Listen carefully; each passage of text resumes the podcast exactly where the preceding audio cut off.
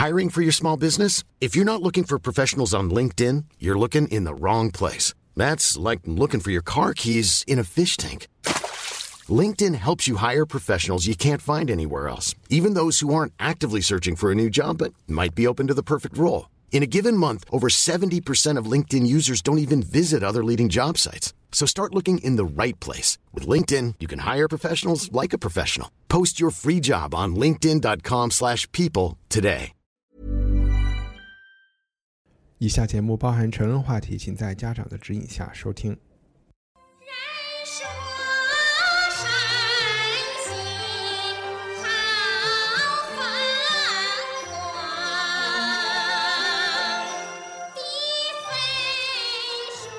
欢迎收听文化土豆，我是一看糯米。这周我们的节目是一期平遥国际电影展的特别节目，我和另外两位嘉宾现在我们看了一天，大概四五部电影，现在呃已经基本累趴了，但是回到寝室因为不容易凑时间。今天和我们录音的除了平时我们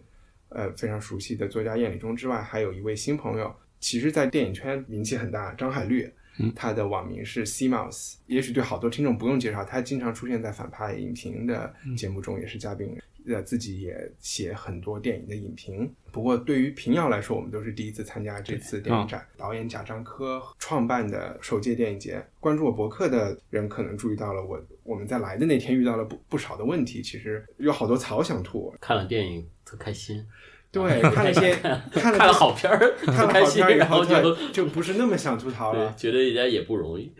哎，可以吐一下吧可以稍微吐一下。啊，虽然人家说正面报道，请 正面报道，但小骂也是对，也是小骂大帮忙嘛。首先就是我们作为媒体来，没有收到任何的 welcome pack，没有任何 information。来了以后，你应该去哪儿看，应该是什么流程，然后怎么取票都没有。我从海绿那儿收到一个电子版，在这个电子版里，其实他们有提到这一届平遥电影节叫平遥元年，嗯这是他们给自己的一个借口，嗯就是说其实有很多准备工作做的是不到位的，所以叫元年，大家是试一试。但我们其实从北京和上海来，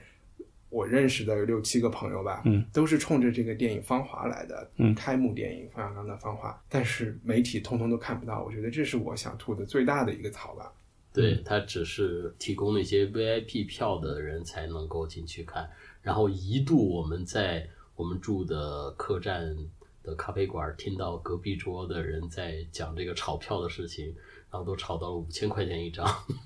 都没有票了。对我倒是不相信最后真能落实到是哪个这种傻白甜会去买。炒到五千块是因为它的起价就很高了，就是说如果你能够买到票的话，也是五百八十一张票。但这个可不包括只是电影啊，还有中国特色的开幕式嘛，歌舞表演啊，总得有点领导致辞。我觉得这个感觉都是一个酷刑 torture，其实去了的但是最搞笑的就是，我觉得这个这个最好笑的，它既是槽点，也是一个好一个很反讽的，就基本上去到那儿看了这个《芳华》的人，然后也不会觉得自己特开心，因为他们是在露天看的。对，平遥晚上已经是零下的温度了，在露天从七点待到了晚上十二点，听各位领导致辞，然后颁奖，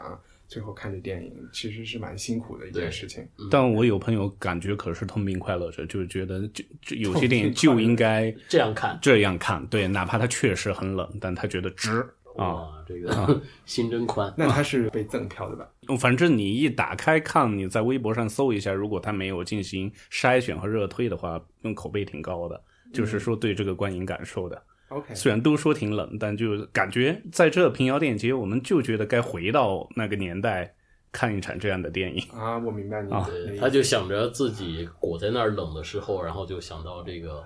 呃，猫耳洞，然后下着雨，然后躲在里面哆哆嗦嗦的。那除了看不到开幕电影，其他的槽点更多的是会场的混乱有关。但是海绿，你不是这不是你第一次参加电影节、对吧？嗯所以对比起来，你觉得我觉得挺不错。那你给我们分享一下那些糟糕的电影节是怎么样的？哦，对我怕，因为我吐槽过那个第一届，但是不都不能叫电影节嘛，最早都叫北京国际影像周，还是叫第一届的时候，大概是一零年，后来写过东西也被要求删掉。一个是说好多影迷冲着什么科恩兄弟的《大地惊雷》这样的片子。去看，然后发现根本买不到票，然后有人到了现场，发现里面是空着的，然后，但是我不能用“据说”这种可随时会被发律师函的词啊，就是这些，因为第一届嘛，可能他嗯、他想照顾方方面面，所以是有大量的赠票，但赠票去了什么地方呢，我就不太确定。被赠了的人呢，也嗯基本不来，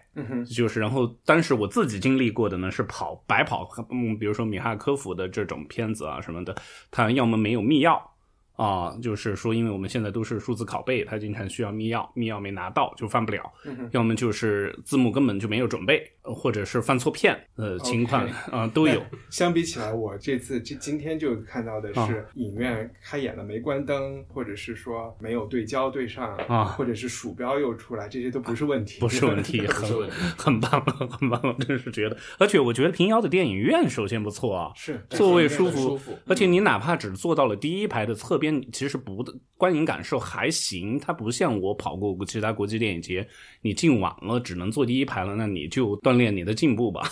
这这是威尼斯，啊、威尼斯、戛纳都有这个问题。圣塞巴斯蒂安甚至是在山顶位置，因为它是在那种歌剧院里面，大家想到的什么三层四楼的那种卡座，又是拿着望远镜在在边上的，就电影的 信信息是不可能完整的电影画幅的，你不可能看到一个完整的画幅。那从你就是去全世界各地电影节来说，嗯。你觉得组织能力上最强的和从媒体的体验，因为我相信嗯。VIP 去哪儿都会很舒服，啊这个是像我们这种苦逼的媒体去的，组织能力最强和最最顺畅的是哪一家？可应该还是戛纳吧，毕竟最最老最老资格什么头牌吧啊头牌，毕竟对啊，什么都不需要太每年再去革命，嗯照着原来的弄不会出偏差。即便是法语不好的人也还行。对，呃，不会的，受什么影响？因为首先这些大型国际电影节，它翻译是配足了的，不像我们今天看见中国人民的老朋友马可穆勒放一个阿根廷电影，他中文这些年修炼的不错，他得来担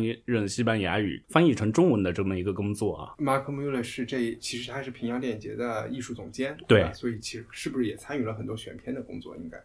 这个我就不太清楚，应该是，但是他有不他你看那个他的工场看的话，他有不会，只是翻译，对吧？对对，不会只是翻译，反正挺难的感觉。其实今天是平遥电影节的第二天，我们大概每个人也都看了五六部电影嗯左右，差不多，差不多甚至更多六七部，甚至更多一点。啊呃，待会儿的一大部分时间是会一起讨论今年的戛纳金棕奖的得主《魔方》这部电影。但在讨论进入这个之前，我想要不然我们三个人都分别提一一到两部你觉得值得推荐，或者是有一些想法。因为我们刚看，今天晚上刚看完一个电影，叫做《小镇风云》嘛，然后是这个意大利的一个喜剧片儿，有一个特别有意思西西现，里的，一个有意思的现象就是说，哎，我觉得挺一般的，嗯但是一帆呢，他就觉得哎还挺好的。我们是早上，我早上看了一个片儿叫做《无尽》，然后一帆晚上去看的，然后我早上看完之后，我就觉得这片儿特别棒。然后一般看了就觉得，哎，好像好一般，他们还想出来，真是仁者见仁的。那我们嗯要不然就先简单的稍微介绍一下，分别这两部片子是讲的什么事儿。我就说一下我挺喜欢的嗯西西里的这一部片子叫《小镇镇风云》，但是它的英文的标题是 It's the Law，但是在我们拿到的这个 PDF 里拼错了，拼的是 It's the Raw，L 写成了 R，啊。意大利人是 Laura Ligala，就是其实他讲的是在西西里的一个小镇上，一个镇一个镇长的选举。其实他们的那个小一个新来的教授，他其实是一个中学老师。可能平时看新闻的人，或者是稍微对西西里有一点感觉的人，会知道那个地方是不是一个法治的，很混乱呃充满了地中海风情的交通堵塞，然后没有人收垃圾，然后可能大家随地扔垃圾，就是这么说有很有中国特色的一个意大利小镇的嗯这种感觉。他们那儿的执法很有讲人中国特色，讲人情是讲人情的 嗯。然后，那么有一个观念非常现代的，你就想可能是一个德国人去管西西里，然后呢，他六亲不认，六亲不认，弄得民不聊生，最后整个小镇都本来是大家都渴望像选奥巴马一样的把他选上去了，然后发现这个人居然真正的执行了他的竞选纲领，不让人随便过马路啊，垃圾要分类啊，然后闹出了很多不让搭违建违章建筑啊，把大家的那种 summer house 都拆了，然后还去把当地的经济支柱这个工厂也关了，可能他都拍的比较极端，最后引起民愤，让他辞职。这是一部很明显是一部喜剧，其实都偏向于闹剧的电影。对，我喜欢它主要是几个原因吧。第一是我觉得意大利语虽然你听不懂，但是听着就非常音乐性很强，说的很快。第二点就是说，这个喜剧背后，我觉得他讨论的一些，我们不能总是要求我们的邻居和别人遵守法律，然后要公正的、诚实的来做人。每到自己或者是亲人的时候，就走后门啊，或者是就就原谅自己。我觉得他讨论这个事情还是有一些现实意义的，看起来也挺轻松。但到但到最后，他是一个以这种东西失败而告终的嘛，他被选下去了。那你觉得，如果是结尾变了，你会觉得这电影会更好？不叫更好，就是如果它结尾变了的话，更像一部我们脑海中我们的逻辑里面能够想到的，就应该是这样的一种一种嗯一种完满的结尾。但它呃其实是用的一个无奈的一个悲剧式的一个结尾，就是说整个这个小镇，然后就三个人。是诚实的，是真正愿意有正义的，其他的全部是一帮小人，一帮不配有这个秩序、不配有民主，然后一些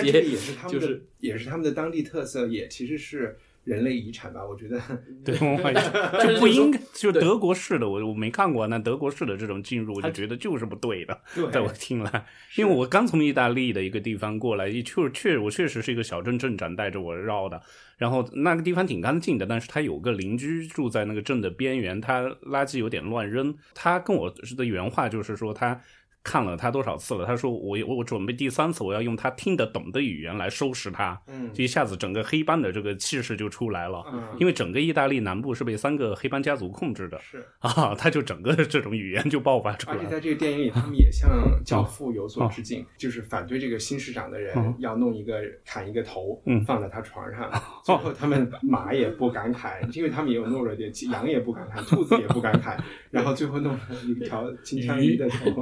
在他的床上。还有一个细节，我其实觉得这个电影是有一点带着批判眼光在讲现代化这件事情的，就是在垃圾分类这个问题上，比如说一张沾着肉汁就是厨房用纸，你应该放到纸类还是厨余？嗯，然后他们就不知道该怎么弄了，就打电话给他们在米兰的朋友说，你们会怎么处理这张废纸？扔错了要罚款两百欧嘛。米兰的朋友就回答，就那要看这是圆子汤还是鱼汤，分类方式是还有一不一样的。还有还有一哥们儿，然后吃剩下的这个西瓜皮，然后他也不知道该怎么分类，最后他把西瓜皮吃了。那说说介绍一下，你觉得挺好看的这个叫《无尽》的，算是科科幻还是恐怖的一个？它算是一个，又是介于科幻，其实又是介于一种心灵探索的一种片儿。之前看那个《西部世界》，我就挺喜欢的，我觉得它更像是《西部世界》反过来，因为《西部世界》是说一个现实生活当中的人，然后呢，他去制造了一些机器人，嗯然后呢，就让这些机器人在那种生和死之间，然后不断的死，不断的复活，然后来完成他们被控制好的一生。然后这个无尽呢，是说有一个你是要剧透了吗？啊，剧透对对，所以有些时候这个聊电影就是这样聊，你要不小心就剧透了。有些关键信息可以说一下，先说一下片子的信息吧。一番介绍这，这是这是反正我这个片子是我喜欢的一个，啊对，它是一个美国今年的一个片子，导演和编剧是是两个人，一个叫 Justin Benson，一个叫 Aaron Moorhead，他们一起拍的。张海绿，你看了可能比较能够对你比较专业，对 对，在不剧透的情况下，然后呢来推荐这个。对，反正他看剧情介绍的时候呢，也就是说的是关于兄弟俩呃曾经摆脱过邪教控制，然后他们，但是这是在他们童年的可能出现一些认知上的偏差，然后呢，特别是弟弟觉得那至少是个温暖的大家庭，想回去嗯看一下。对然后他们就开车回去了，然后呢，啊，然后就是嗯在营地里的故事吧。然后刚才呃李忠也提到了一些关于西部世界的，它确实会有些循循环的概念在里面。不想想深呢，它就是它就是故弄玄虚；想想深一点呢，它是不在探讨一个生死循环嗯，啊。所以这个 比如说轮轮回嘛，因为他说这个生死循环呢，是一不同人是这个循环的时间是不一样的，嗯有的是可能就几秒钟不断的在在自杀，然后有的会时间会特别长。我们每个人，我们就说这一世我们长寿的话，也就是一百岁，嗯，是吧？嗯然后也是在不断的循环的。对，其实你这么一说，我又觉得 这就是一个典型的通过批评家然后拔高了这个电影。对，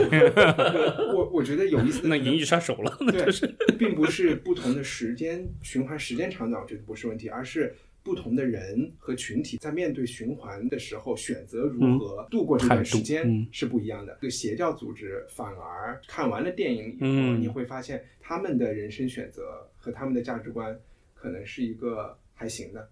就至少我觉得导演没给出态度啊。对，没有态度，他其实里面哦没有坏人。一开始我以为他就是想批判你们这这些讽刺灵修的人啊，我然后我很得意，因为我也是不待见任何心灵建设的。嗯然后后来看下去不是这样的，啊感觉他态度模糊掉了，这是我喜欢的好像提到了几次《霍比特人》对还有 J.R. Tolkien 的啊小说，啊不知道这里面有什么意思，我没有太对，一开始的时候提到了很多，就是对路易斯路易斯的什么都说了。还有从技术上，我看的那个版本应该是播放是正常播放的，啊感觉是偏黄，然后有点模糊的。对，我也觉得是偏黄啊，对它是用一种复古的设备拍，这个这个在后期调色就可以调出来的。对，我觉得这可能是他他想做到的一种。一种鬼啊片效果。那海绿你这其他片子想推荐的，可能是说，如果按打新的排序啊，可能是一位中国导演，女导演叫做赵婷的《骑士》，我是挺喜欢的。她是宋丹丹的继女，就相当于宋丹丹是她的继母，意是意外，因为就觉得这么多年来，我特别呃想看到这种，就是说华人导演，但是李安例外了，拍摄的跟中国叙事完全没关系的电影，然后所以这位导演他是中国出生，在美国受的电影在英国和美国受的电影教育，但是呢，就是觉得那当然这是关于一个牛仔的电影，然后一想，那当然李安的《断背山》，但它里面又没有这些呃情节断亚文化或者是牛仔的亚文化。但是就觉得也感觉不到是一个中国导演拍的。完全感觉不到。但是我们并不了解牛仔文化，所以不知道他拍的对不对，到不到位哈？到不到位。嗯但是就觉得这如果是丢过来，我完全是觉得达拉斯买家俱乐部啊这一类型的，或者是摔跤王，他的故事像一个摔跤手。有一年的金摔跤手是那个米基洛克，哦是关于呃 WWE 这个这种摔摔跤文化的。然后就整个应该是个很燃的电影，然后在结尾处理的非常意外。，OK，是另外一种反高潮，嗯，所以说这样一个特揭示了这都是假的的这个 喜欢 WWF 的人看到最后说啊什么？对 对对，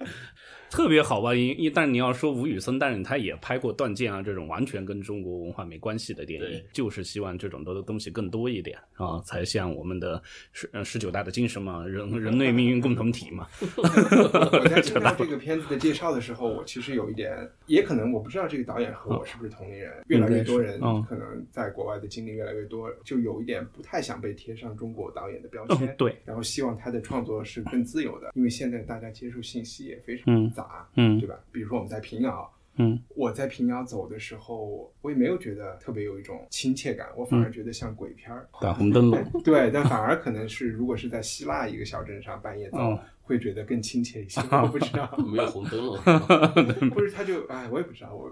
路灯不好的这种中式建筑，我都会觉得像在拍鬼片。对，我听说有些这里有些精品酒店特别贵的那种，是有人提着一盏灯笼把你领到你房间，半夜就有话题。对，是这种。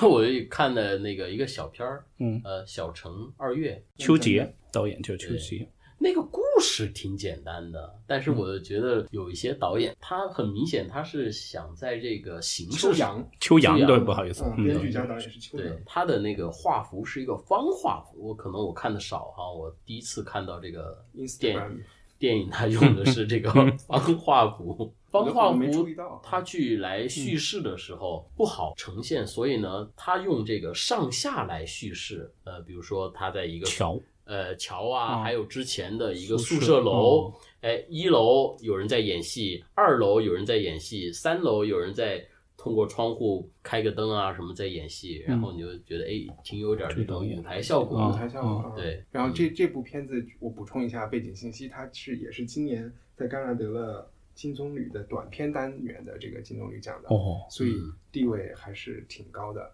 看的时候倒没有，他他故事讲的是找小孩儿，找小孩儿，嗯就是小孩儿，因为他妈骂他跑了，找不着了，然后就找小孩儿，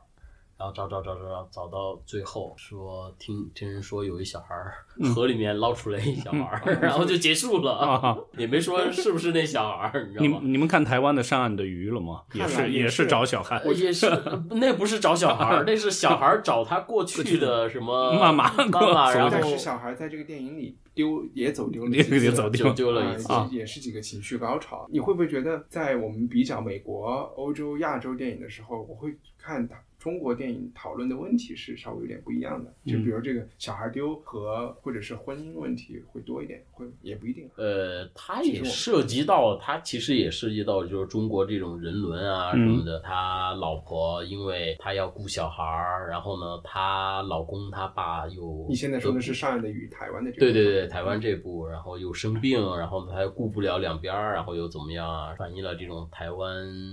的这种普通的工薪阶层。哦，他还都不算工薪阶层，她老公是劳动人卖劳动水煎包，嗯，对对对，看完之后去吃了水煎包，底层人民嗯。的那种生活状态，嗯。就是那种房子啊啊，这也不算吧，眷村的才是底层，他们也是平民，哎，也不算平民，其实还行。就平民。我我看这个电影，就是我特别喜欢看那种比较真实的去嗯拍嗯不同的人家里生活状态的，嗯因为我们一般看的电影里都是一些有钱人或者是就是古装的，对嗯我特别喜欢看普通人在家里面的陈设，做饭呀，做一些他的那个那个房间，就是他们那个社会阶层那个房子，看到以后我就特别的熟悉，因为我第一次去台湾的时候，去我台湾的亲戚家，就有一个巨大的反差。读念小学的时候，台湾亲戚，然后第一次回来，然后来看我们，每个亲戚家送彩电、送美金、送好多东西，然后给我们看他们的照片，我们觉得他们像天堂一样。CIA 拍的，对，然后当我过了好多年以后，我我大了，然后我去到他们那儿的时候，我发现，哇，我那个台湾的亲戚家里面，天哪，就感觉从来没有发展过。但你有没有觉得，在这起码在这部电影里面，他们的那种看似就是很普通或者是比较拮据的生活，还是很有尊严的，还是按部就这是井井有条的。他们没有那么强烈的那么去发展，他们这个从事的那个工作，比如说他是卖水煎包的，他就是卖水煎包或者是地产中介对他就是那样，他没有想着哇，我要像我们一样发展啊，我们要换大房子啊，要怎么怎么也可样。以看精神医生，对。就在我们哦这儿享受的其实是啊中对，社会保障社会保障还有是。健保，对。啊，那个鉴宝，所以它是一个特别稳重的一个成熟的一个社会，然后嗯。不管你有钱没钱，其实都可以活得很很有尊严，不像我嗯对。们好像，我只只要稍微不往前发展一下，就感觉拖了 GDP 的后腿一样。嗯。嗯，那你一定要那个慢下来。我已经够慢了。对台湾速度。啊。说到找小孩，我觉得可以引到那一个，因为对他那个那个上岸的鱼，他那个嗯。找小孩的话，他又是有一个诡异的。这个就还是说那个小孩孩是他爸妈已经过世了，他有然后投胎他，其实就不是就前世。前他只是觉得他爸妈不像以前的那种那么对他那么好对。啊，他也没有说因为家庭毕竟有矛盾他和啊对他也没说不像，嗯。但是他就老想着要回去，老记得。因为我之前看过一个纪录片儿，也是说那个小孩儿他能够记得他的前一世的父母，然后住在什么地方，他们嗯去哪哪哪儿啊什么的。我就是觉得这个迷信元素在这个片子里对我来，我觉得是一个败笔。我觉得不需要这个东西，没有这个东西去讲他们两个人的关系和这个家人的，就会更对有说服力。我其实我同意你这个，然后第二个败笔就是这个男主角和女主角都长得太好看了。对男主角有点儿有点帅了。有点刘烨加吴亦江的综合对对对，反正我都觉得他们不像卖水煎包的，怎么看都像那种大帅哥。对，或者是应该去，要不然就是鲜肉包。对，然后然后然后那小孩怎么看都像在演鬼片儿，对，你知道吗？有点那个要死要活的感的那种对感觉。对，我是想到的是东西方找小孩这个问题啊。刚才一帆也提到了，啊，然后呃中国电影或者是华语电影会不会更关注？但前前年奥斯卡的那个《房间》嗯不也是拐卖小孩，然后嗯小孩嗯、呃那个聪明的小孩跑出来的。然后我为什么要说这个呢？就是说这样就可以引到呃魔方嗯，这个电影中啊、有一句对对有一句台词这个是我们对所有觉得来看的最值的一部对他就是说，那个有一个地方，可能一个细节，就是说，以前他说他们是生活在斯德哥尔摩，以前我们能放心的把孩子贴贴上一个地址，把他送到小小时候就把他送到丹麦去，嗯送到哥本哈根去，然后嗯大家很放心，他嗯、那边的人能把他送回来。但现在东翻西翻都不可能再这么干了啊！对，对，那我们就就进入这个这部片子，中文叫《魔方》，英文叫就是叫方形，也叫方形 The Square，The The 嗯 Square，对就是正方形。最早翻译成自由广场，现在想想嗯不恰当了。当时大家还是说啊，这个名字干嘛要改？改得好。OK，然后这个是瑞典导演叫 Ruben Östlund，、嗯应该是这么一个嗯对导演，他的可能是第四、第五部作品吧。哦，第啊四、第五，这部片子我就稍微交代一下，它讲的是一个故事的主人公是一个成功帅气的中年瑞典当代艺术馆馆长。其实贯穿了，我不知道你们同不同意，我觉得这里面贯穿了三个故事。一个故事呢是他的工作有一个当代新的艺术的有一个叫 The Square 的一个新的展开了，那这里面涉及到他筹资啊，然后去安装这个展啊，然后以及营销这个展很重要的，嗯在做新媒体营销。第二条故事线呢是他在上班的路上被劫了，嗯然后这个具体的桥段我们待会儿可以嗯再讲。然后被劫了以后，他自己试图，可能也是有一种，就是一种出于当时的冲动和生气，他就丢了一个钱包和手机，对他那样的人来说应该是无所谓的，但是他决定不通过警方，而是通过他自己嗯去找这个东西，留下了一些后遗症，让他不得安宁。然后第三条故事线可能是他的泡个妞，对，泡了个妞。通过这三件事情，我们把他的一个个性、内心有一个比较比较好的展现。嗯，最后的高有没有高潮，我也不知道。没有没有实在的高潮，嗯那那就没关系。但是真是值得去推荐这但个看。如果你觉得用一句话说值得推荐的点在哪里呢？就我觉得电影最迷人之处是在于让你会有意想不到的一种观感。对就是它所有的情节、所有的镜头、所有的故事都能够让人意想不到。很多电影是让人一猜就能猜到或者是一想就能想到。所以其实对你来说，你整个观感体验都是一直都有 surprise，然后一直都没错很娱乐性也很强的。也很有引人去思索的一样的这种哲学方面的一种深度。我们昨天走路回来的时候看完的时候嗯也有聊这个。海律，你觉得这个电影能够让你一直都回味的这个东西是？嗯、要说的话，场景当然是很多，我都会去回想。其中有一个行为艺术表演的高潮，能够反映出，啊、它是个有点脱离开整个剧情，其实，啊、但是就觉得把它拿掉又又不行。然后就是一个行为艺术家，然后在一个冠冕堂皇的当代艺术圈的一个酒会上，然后晚宴。晚宴失控的，然后大家把这个失控也当成是这个作品的一部分，或者就看大家怎么解读吧。呃，西装革履的来宾呢，嘉宾呢，感觉像不想破坏这个作品的完整性，但他其实是这个家伙开始侵犯了所有的来宾，嗯。啊，所以是这一个高这一个高潮很刺激，它是一种呃情绪点上的这种刺激性就是。这它也反映出，就是说当代艺术它不断的，嗯它存在的某种意义，就是说我们在去找那个边缘和底线嘛。对，它其实在这个环节上，它挺挺形象和生动的，很有力量的所。以你其实是正面的在看这个事情，我反而觉得他对当当代艺术圈是一种批判的态度，因为嗯。就集中在这个主人公身上，他代表着金钱上的成功、嗯。事业上的成功，然后因为他是混艺术的，他还很有精英主义，然后他所推广的这个叫 Square 的作品，其实是一个非常冠冕堂皇的一个理由，要让大家互相关爱啊，然后怎么。叫怎么？他说这在这个方框里面，我们能够啊，找到同享责任和权利。对，就仿了很多，就其实你就可以想象，把社会主义核心价值观都搁在这个啊框里，对吧？啊，但是我觉得他最搞笑的是，从一开始的时候他就戳破了和反讽了当代艺术圈的一种现象，就是不说人话。啊，对，就这这些方面他也有讲，就是啊就是他的这种 anyway，在这个这个形象上集中了这么多东西，又有钱有钱有势有思想，然后呢还有追求。但是在他的个人生活中，他做事情又是欠缺考虑，嗯然后又是同理心不够，嗯然后甚至是有一点利用自己的职权去泡妞。整个电影看起来，就最后他的心情有点崩溃吧？可能这几件事情交叉起来，让他的那种高高在上的那种自我感觉相当良好的东西，一下就有一点嗯不复存在了。因为有一幕他都在那翻垃圾那一幕嘛，所嗯以我是觉得他是一个对，其实是在批判这个人。他肯定是批判，但是我就是觉得，但是他算自嘲还自自嘲还是讽刺？比如说对当代艺术圈，因为我觉得导演他应该也是处在这个圈，因为他要么就是他的顾问团队，对，因为只要是嗯、呃从事这个行业的艺术行业的都觉得好真实，他其实我觉得他，我倒不觉得他是有批判在，他其实就是一种呈现，嗯，是对吧？他其中就是，然后就开幕讲完之后，然后就是说大家我们可以吃自助餐了，然后呢，我请我的厨师，然后来讲一下这个食物，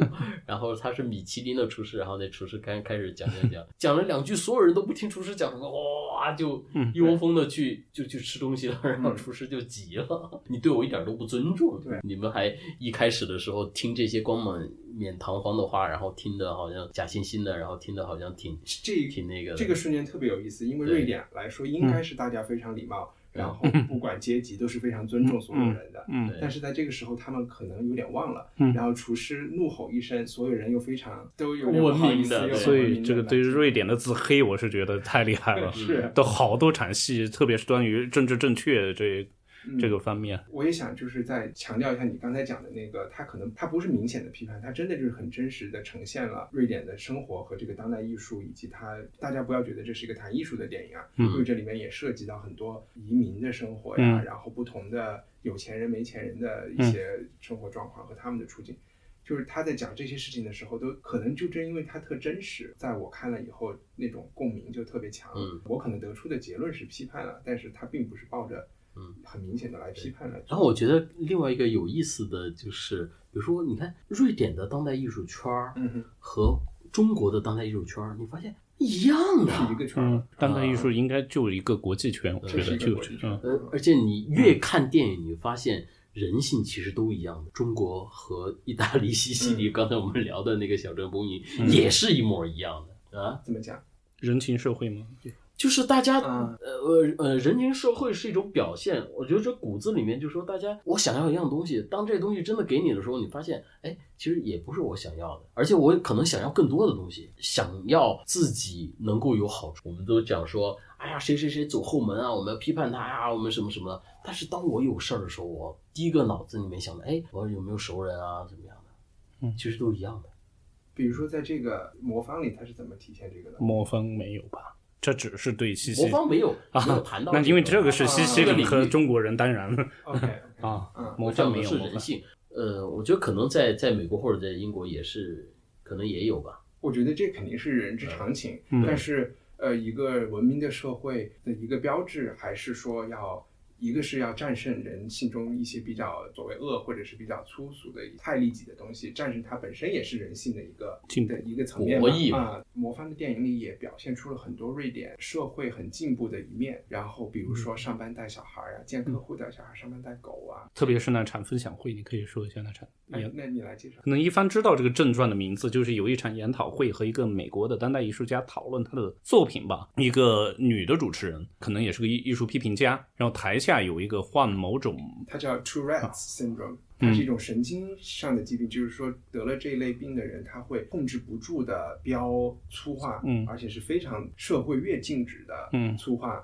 他越要飙出来、嗯。啊，然后就是说着说着啊，就说一个嗯。b b b，就这样。对，然后这一场大家就可以看到，就是说瑞典人的克制，然后在那样的场合，那个人一直飙粗口，一直飙粗口啊、然后一直打断那个台上嘉宾的分享，然后观众一直保持着克制，就这个病人又不是一种对他们在台上讲的那些对屎就 bullshit 的一个批判，对吧？对也直接的批啊判，黄对对的感觉。对，他已经形形成一个一定的互文性了，特别是里面谈谈到一个什么你怎么看什么呃你是是这个展这个展的作品，他就来个 bullshit 类似，对，但是然后他的嗯患者的老婆呢一直在说，让人刺耳，是吧？对对，患者的老婆呢，就是也一直也只是不是像我们想象，那赶快把他带出去吧。嗯但患者的老婆也是只是说抱歉，抱歉，他患是呃我丈夫患有什么病。所以这个桥段特别精妙。哦，对，说到精妙，那就是这样。我就觉得我们我经常在想，我们批评一些国产喜剧片的时候，就是觉得就它就是一堆小品堆起来，那它嗯没错那就是个大品。我觉得这个其实也是小品，但堆起来怎么就显得那么高级？嗯那 就是一个个的小品，就是因为他谈到的问题，他有主心骨。对他也他有一个主心骨，他谈论的那个问题其实是挺深的。我不知道你们有没有注意到，我看的时候是有一些有了一些疑点，嗯后来我意识到确实是这样。它其实这这部电影不是放在当代的，它是一个放在一个反乌托邦的瑞典的未来，有一点科幻的感觉。哦，因为？就是有几个点啊，嗯第一是你会发现，其实它主要的线索就是瑞典现在是有皇帝的，它是放在了一个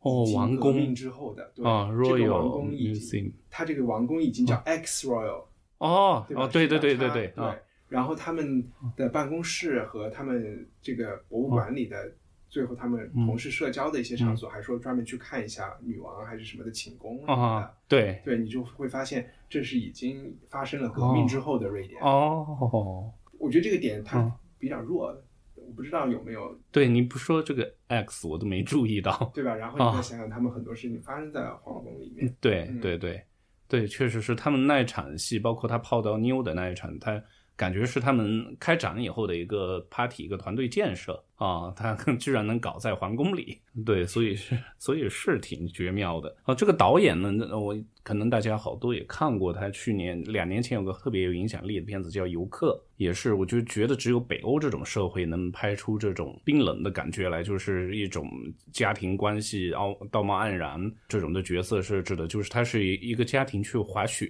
嗯然后呢发生了雪崩，但雪崩没嗯不不造成什么伤害。他们当时在中午茶歇的时候，然后丈夫就没顾妻子和小孩，自己自己窜窜跑了，倒也没到雪雪崩没造成任何危险。但是后来就妻子对这个事情耿耿于怀，就埋下了家庭的隐患啊，就是这么一个故事。而且这两部电影啊有一个共同点，就是 iPhone 在里面都扮演着一个关键性的作用。对。我们讲的魔方啊，最开始是因为他的 iPhone 被被顺走了，被偷走了。对。在那部电影里，是因为他在雪崩的时候拿走了救了自己的 iPhone，没有啊。管他的哦，对对对，你说的这个事情，我不知道这个导演。就比如说游客和这个方形，你觉得他在感受上面是是一个导演的这种这种风格吗？我有点看不出来一样，看不出来，看不出来。呃，魔方是喜剧，呃，怎么他一开始甚至因为一说到瑞典导演，我们当然以前的时候是伯格曼呢，然后现在呢，特别是也后来有个挺有影响力的导演叫罗伊安德森，也拿过金狮奖威尼斯的，叫做《寒枝雀郡》。它就是这种场场景化的那种，像寓言场景化是的。这个那么到魔方里，嗯哼，第二场戏我就觉得哇，这完全是罗伊安德森的，就是美术馆要把以前的展呃展品撤撤了一只一匹马还是什么被吊了起来，然后呃很认真的施工队，然后那批那个雕塑又一下子砸砸了下来，我觉得那个嗯、那匹马也是和这个皇室走了，那匹马啊肯定是他们的一个国王。对嗯哦，其实他们已经不需要这个国王了。对对对。王可以拿来砸了也没事儿。砸了也没事，对。然后我不知道大家知不知道，瑞典的王室其实有一个有趣的历史的事情，就是他在欧洲王室里其实不太被待见，或者是在有一些圈子里面，嗯，因为他的王室，他的国王现在的这一条线，这个王朝的国王是拿破仑的一个副手，一个将军，嗯。他他们占领了瑞典以后，让他留下来，在那儿把他安当安放成了国王。哦，因为我们知道拿破仑整个这个革命，他们就是反反王室，反王室的嘛，嗯是一个进步的革命，嗯啊，对，所以在这个国王的可能也是 Gustav，他们反正他这这是第一个 拿破仑的那个将军，他身上有一个纹身，嗯，就是 Death to the King 之类的，不太记得了，嗯。然后，所以，但是又需要因地制宜，因为那儿习惯王国，所以也没有立刻把它变成一个共和。他们的这个王室来自于革命，哦，对，那真是是不是革命之后，我因为我是想不到哪个社会像中国对手机这么依赖的。当然，黑镜我们是看出来，英国也是啊、但是那个他因为他是编剧故意要往这方面想，我真不知道瑞典社会也会也会是这样的依赖手机，然后。呃，整个的一个艺术展是完全仰仗于新媒体的营销，所以它里面也探讨了一个很关键的，刚才一帆也说的那一个边界的问题嘛，也是一个病毒营销能做到什么样的和道德边界。其实一个很好玩的，就是比如说我们经常就在聊天啊，然后都说什么病毒营销啊、新媒体啊什么的，我们觉得像人家瑞典、欧洲这样的国家需要这些不会搞这种东西的，没 想到他们也冰桶人家说了啊，对，所以开始他就说冰桶们，说说病毒营销的时候，我当时我在电影院里面一惊，我说啊，瑞典他们也搞当然，这个这些东西都是都是舶来品。我觉得这里面有意思的点是，像他们推广病毒营销的是广告公司，对吧？就很潮的几个人。啊那么广告公司服务的都是有钱的大客户，然后这些大客户服务的都是中产阶级嗯以上的人，所以他们在想事情的时候就完全不考虑到社会不考虑到社会影响，也没有。或者是这一群人，他们就要故意社会影响，坏的社会影响了。就是说他们的社会生活是脱离了正常的生活的，也是因为瑞典在这方面可能比英国还要严重，就是它的美国、英国大家都觉得是贫富分化。嗯那如果你生活在瑞典的国家，是把一他把他的贫穷隐藏的特别好，嗯可能在有在北京你能看到。呃就是你走在大街上，你知道有钱人和没钱的人都在都在一起，二环内都有，对哪儿都有。呃但是在瑞典那个地方，如果你在博物馆工作，你在政府工作，然后你生活在斯德哥尔摩，没钱的人和移民都是放在远方的郊区的，给他们很好的救济啊或者怎么样，但是他基本不来这儿，不来我按分区的。就相对来说没有那么可见，好吧？欢迎大家来反驳我的这个。对，因为一直都说瑞典可是这方面做的最公平性，或者是说性别或者政治这方面是我有一个亲身的体验，为什么嗯我有底气说这个话呢？就是因为我去过 Gothenburg，叫什么？哥德堡，哥德堡的第二大城市，然后哥德堡有一个非常著名的主题公园，在这个主题就是坐放有内车的这种，然后这个主题公园里面，我就看观察到所有抹桌子和扫地的人，嗯全都是金发碧眼，对我来说都可以去当模特的人。然后我就问了我的瑞典朋友，金发碧眼的白人。为什么要做这样的工作？这种工作不应该是相对来说移民和难民来做的吗？嗯他就说，因为移民和难民都被放在很远的这些地方住，嗯然后他们也不其实不容易找到这个工作。我不知道这里面有没有某种种族歧视，就是说在这个主题乐园里面，并不想呈现一个多元化的嗯瑞典，哦他们想维护一种自己玩儿对自己玩儿的嗯这么一个感觉啊。哦，所以当时我就一下有一点。哇！一语道醒梦中人，原来你这么黑暗。都是假的。嗯，其实它也有阴暗面的。啊，对对对对，一下子贫富分化，我倒是因为一直说的北欧国家贫富分化是最小的嘛，特别是芬兰说最高工资和最低工资就七倍，所以他们也是自杀率最高的嘛。也不好说，只是我们的一个想象，加上确实可能偏高那么一点点，但不说不上最高它的远远说不上恐惧可能抑郁啊，他们容易抑郁啊，啊。对，因为没有是人生没有追求，没有压迫，这是不是和教育没有痛苦这和教育程度也有一点关系、我觉得也会。啊？为什么盛世宗教都比较强呢？宗教，对卡塔尔，呃，你这个论断倒是不一定很准确。这个宗教强不强，这个也不好说。反正你苦魔方至难的时候少没提到他也宗教会强，嗯啊，你盛世也会强，但是强和强的那个呃呈现方式是不一样的，在宗教上面。那我们魔方就就聊到这里。如果我相信不久就有机会在网上能够找到片源。哦，欧盟影展也有放映吧？欧盟影展这次在几个城市，北京、上海，没有广州，好像有济南和成都都有这个片子。啊那真的欢迎大家去看。还有刚才我说漏了一个，你刚才海绿刚才提到的那个表演，啊就是行为艺术，在这个啊晚宴上的行为艺术，那个演员我不想剧透他们表演的是什么，但这个演员是《人猿星球》里的一个演员，啊所以你知道他为什么演的这么好。哦所以他一辈子就是靠这吃饭了。哦，对，我觉得我们在荧幕上面看着一个演员在演啊，然后我们现实生活当中刚来皮奥的第一天，其实也是有在演，因为我们看到的保安，然后都戴着，然后一帮人都穿着黑西装，戴着黑墨镜，然后那天 FBI 那天是个阴天，还有还有晚上，我们看完电影出来以后，所对他有的保安都戴着墨镜。对，严肃点，照相了。对，都戴着墨镜，然后呢，他们，然后你凑近一看，他们都是那种特别廉价的那样的墨镜。就是因为刚才我们说起为什么我想吐槽，后来呃看了好多好电影之后，这个吐槽的感觉就消失了。嗯就是因为你感觉到电影的和你的共鸣之后，你就觉得那些东西也不算什么。其实是，但是其实我觉得是挺可爱的。对，但是你依然发现，对于很多来电影节的人来说，嗯红毯和明星依然是百分之九十的关注点。嗯，没错，对，特别是对小地方。即便是我们的这种拿着记者证来的，你会嗯发现大多数记者来也不是为了来看电影的，他们来是为了去看红看毯明星和拍明星发布会是吗？媒体会这样吗？我倒会啊不知道。你看我们下午看的那新人吧很多下午我们看的那个第一场电影里面就没有人，没有人。然后那个哦媒体全部都去拍范冰冰去了，那也是工作任务嘛。然后 对，但是我就嗯觉得他们的工作任务应该是发现和和介绍好的电影。这个我深有感触啊。这个因为我一直比较幸运，我这些年呢跑电影节基本上是替腾讯跑，然后呢，但我又不是他们的人，所以他们每次去，我觉得我换做我是主编，我也会这样的要求。你嗯给我采访一堆司机围起来，谁看啊？啊，我要的就是冰冰啊。然后，所以他们的任务，他们的这些，他们自己真正的员工，他们的工作任务要去机场接接机的啊，嗯哪个来了要打个车、打个船，一百多花出去。这次来的好多面孔并不认识，他就是说还是给那些年轻人刚进职场的机会。那我觉得，如果是我才进职场，我也会想看一下对明星。这次来的名人嗯。是吴宇森、呃贾樟柯、范冰冰。冯、冯小刚、范冰冰、李晨来了，李晨晨啊，嗯。他他算 B list。嗯，对对对，然后我觉得在人群里面特别那叶立特别中还来了，那张海玉还来了。特别好玩，就是说你在那个人群里面，你只要喊一声说来了来了，哇，然后所有人都哦哪儿哪儿哪儿，对的，小商店我进去买东西，人家哦来看冰冰的吗？啊，对，都是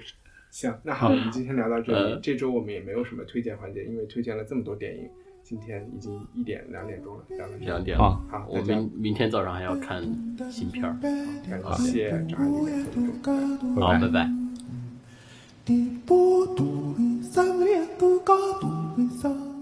在节目结束前，我还想感谢所有自节目开播以来在苹果 iTunes Store 里给我们评过分的朋友。至今为止，已经有将近六十位在 iTunes 中国店、美国店、加拿大店、日本店给我们留下了好评和批评意见的听众。上周我们有宣布，这次会抽出两位幸运听众，送给他们漫画家王朔 Amusement 的新作《门先生》。那么这周中奖的听众分别是评五星好和取名字这种事情就不能随机，恭喜你们！麻烦你们通过易康糯米的微博私信与我取得联系，我好尽快的把这两本书寄给你们。